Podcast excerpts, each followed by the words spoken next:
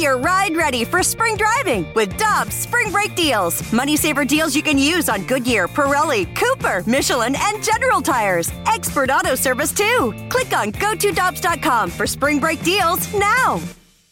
Cheap, cheap, fun, fun. Spring is in the air, and Dirt Cheap is in your neighborhood ready to deliver the perfect drinks to your doorstep. That's right. All of Dirt Cheap's convenient locations now offer delivery of their wide selections of beers, wines, and all the spirits you need. And if you're like me, nothing hits better in the springtime than a nice weeded bourbon. Ask the friendly staff at Dirt Cheap about their selection of weeders like Maker's Mark, Larceny, and so many others. Download the Dirt Cheap app and order curbside or delivery. Have fun, but be careful out there. Hi, I'm Dan for Dobbs Tire and Auto Centers, here to share the easiest way to buy tires. Come to Dobbs. With the best tire brands and the biggest inventory, you'll get your tires the same day at the lowest price, guaranteed. Next time you need tires, get into Dobbs. With Alex Ferrario, I'm Brandon Kylie. It's BK and Ferrario on 101 ESPN. Let's go out to the Brown and Crouppen Celebrity Line. Happy to be joined by C. Trent Rosecrans joining us here on 101 ESPN. He covers the Reds for the Athletic Cincinnati. Wanted to get his perspective on the news of the day yesterday that it certainly appears the Reds are starting to go in a new direction, dumping a little bit of salary in their trade of Raisel Iglesias to the Angels. C. Trent, always appreciate the time, my friend. How are you doing today? Fantastic. That is the loosest use of the word celebrity I think I've ever heard. Hey, you know what? When we have you on, we are going to use it to its full ability. So let's talk about that trade yesterday. It seems to signal to the outside world, and I know you've been signaling this for a while, the Reds are moving in a new direction right now, and they said they're reallocating resources. For the listeners here in St. Louis, C. Trent, what's going on right now with their decision in terms of what the payroll is going to look like next year in Cincinnati? You know, it's kind of a weird spot. It's, you know, I think I put this to someone earlier today. It's almost like an extension of the non-tender deadline. That's what the deal with Raisel Iglesias was. It was almost like a non-tender that they got rid of him and they got rid of his contract more than anything. $9 million and change. It's easy for me to call that change. It's a change that we would all kill for, wouldn't it? But you know, $9 million and change that they got rid of for when the GM, when you ask about the player they got in return, and you go, you know, he's been a pretty good reliever for a while, and he's got a pretty good slider. If that's what you're talking about in return, it is not about what the return was. It is about what you sent away. And it wasn't that you sent away the player. It's that you sent away the contract. And this is a team that between the non-tender deadline and the trade of Raisel Iglesias has cleared up, you know, ballpark. Because, again, we were talking with non-tender. You're talking about what was going to happen in arbitration. So maybe around $20 million. But that still puts them in, say, the payroll somewhere around 120-ish area. Like, it's not a complete teardown, and I don't think they can do that because you have those big contracts, like the Joey Votto contract that you're still going to have for another 3 seasons, Nick Castellanos and Mike Moustakas, who they paid last offseason, and they were the high bidders on those. Neither one of those guys had such a season that was going to exactly make them more desirable than they were a year ago. So it's not like you're going to find any bidders to take those off your hands. So, you know, you're stuck with 3 players there that have you, let's see, 25, another 30. That's like 55 million. So you're going to have a base where you're going to have 100 or so. So you can't like go down to the studs. You're in that middle in between place, and that's just not where it's not conducive to really building or winning, and it's a tough place to be. But that almost seems to be where the National League Central is for the most part. So if you want to.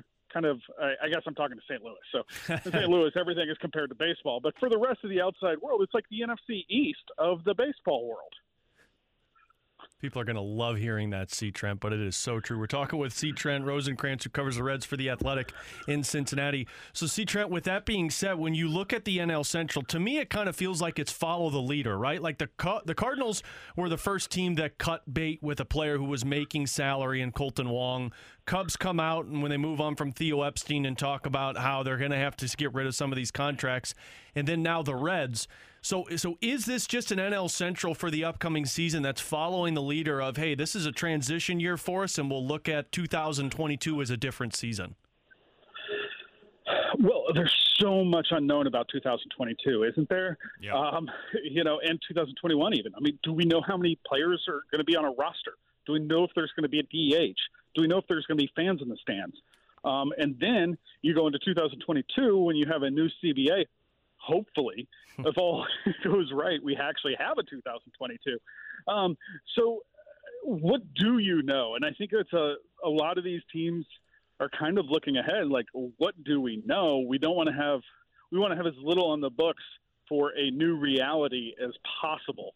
And all these teams are also kind of saying, hey, we can be mediocre and still get into the playoffs. It's kind of, you don't have to be the best team you don't have to be a great team to get into the playoffs in the NL Central. And it's almost been like what it has been in this division for quite a while. And this is just kind of a continuation of it. We're talking to C. Trent Rosenkrantz here on 101 ESPN, covers the Reds for The Athletic Cincinnati. C. Trent, the other thing that is being bantied about, the rumor that's going around in Cincinnati, is the Sonny Gray trade rumors. Do you think that he's going to be dealt as well? I know you mentioned some of the contracts that they're unlikely to be able to get rid from the books, but that would seem to be one that is at least still palatable for other teams. Do you think that's the next one to be removed from the books for Cincinnati? It seems, well, if you just follow it and you look like, are they cutting? Yes. Are they looking?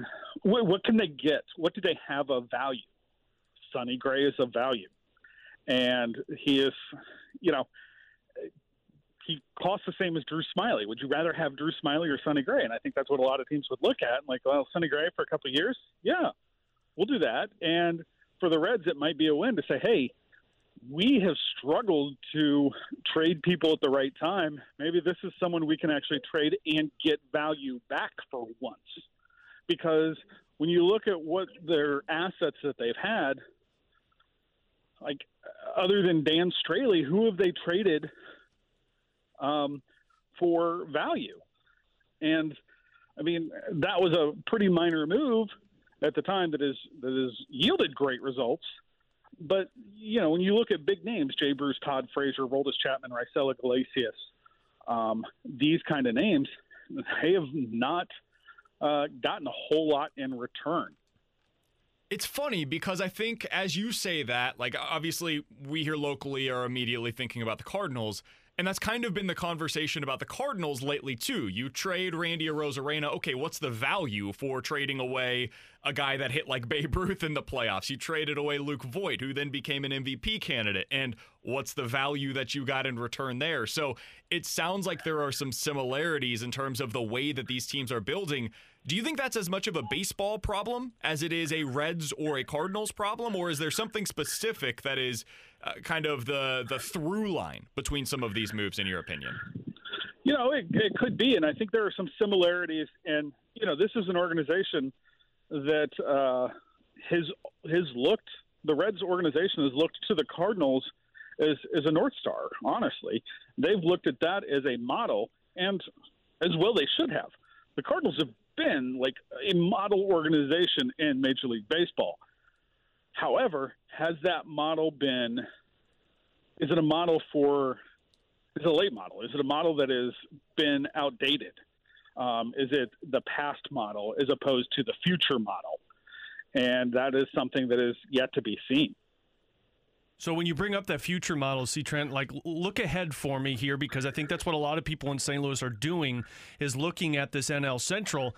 How do you view this looking forward in, let's say, 3 to 5 years from now? Because it seems like the Cubs are going to be going in the opposite direction. The Pittsburgh Pirates have kind of remained stagnant. Milwaukee going in the other direction. I mean, is it just St. Louis and Cincinnati right now that could be serious competitors when it comes to a 2 to 3 window?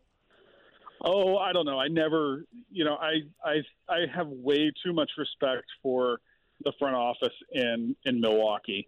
You know, sometimes I kind of scratch my head at what they do, but it seems to work out. I, you know, you look at it, and I still kind of throw a lot of those teams besides the Pirates and kind of put them into a hat and say, I wouldn't be surprised if any of these 4 teams finish first, and I wouldn't be surprised if any of these 4 teams finish fourth. And there are times where the Reds are that 5th team instead of the Pirates, and you threw the Pirates in there as well. So I don't know. I wouldn't bet on any of these long-term, other than it depends on what Cubs ownership wants to do, because and really, honestly, Cardinals ownership.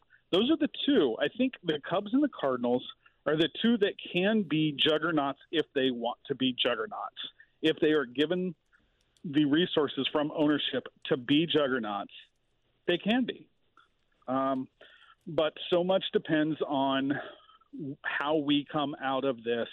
We as the royal we, as an industry, and as, well, the really, really rich people who own a lot of these companies, if they're satisfied in being just really, really rich instead of really, really, really, really rich, and where their priorities lie. And that's what so much of this depends upon. And right now, the really, really, really rich want to stay really, really, really rich and aren't content at being really, really rich and winning. C. Trent, final question that I've got for you, back to the Reds in particular, kind of projecting forward this offseason, because, again, I go back to that phrasing of reallocating resources. That would at least indicate to me that the Reds aren't totally out on adding to their current roster while also kind of signaling that they're releasing some of these salary allocations. So when you look at it, are they still planning to add? I know they've been talked about with some shortstops on the market. Trevor Bauer is certainly still out there. Are they still looking at adding while also kind of subtracting from the payroll? I think they would, and I think there are some guys if they do move Sonny Gray, they will get players who will be on the big league roster immediately. And one thing that's, you know, you've got to look at, their 40-man roster is at 31 right now. I predict, I know this is going to be bold, on opening day, their 40-man roster will be at 40. Whew.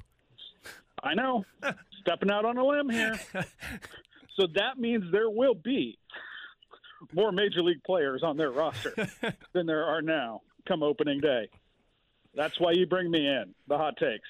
It's the analysis that we can only get from one C. Trent Rosenkrantz. You can follow his work over on the Athletic Cincinnati. Also give him a follow on Twitter at C. Trent. C. Trent, always appreciate the time, man. All the best to you and your family, and hopefully we have a full baseball season for you to cover next year. Thanks so much for hopping on with us today, man. Anytime. Fingers crossed.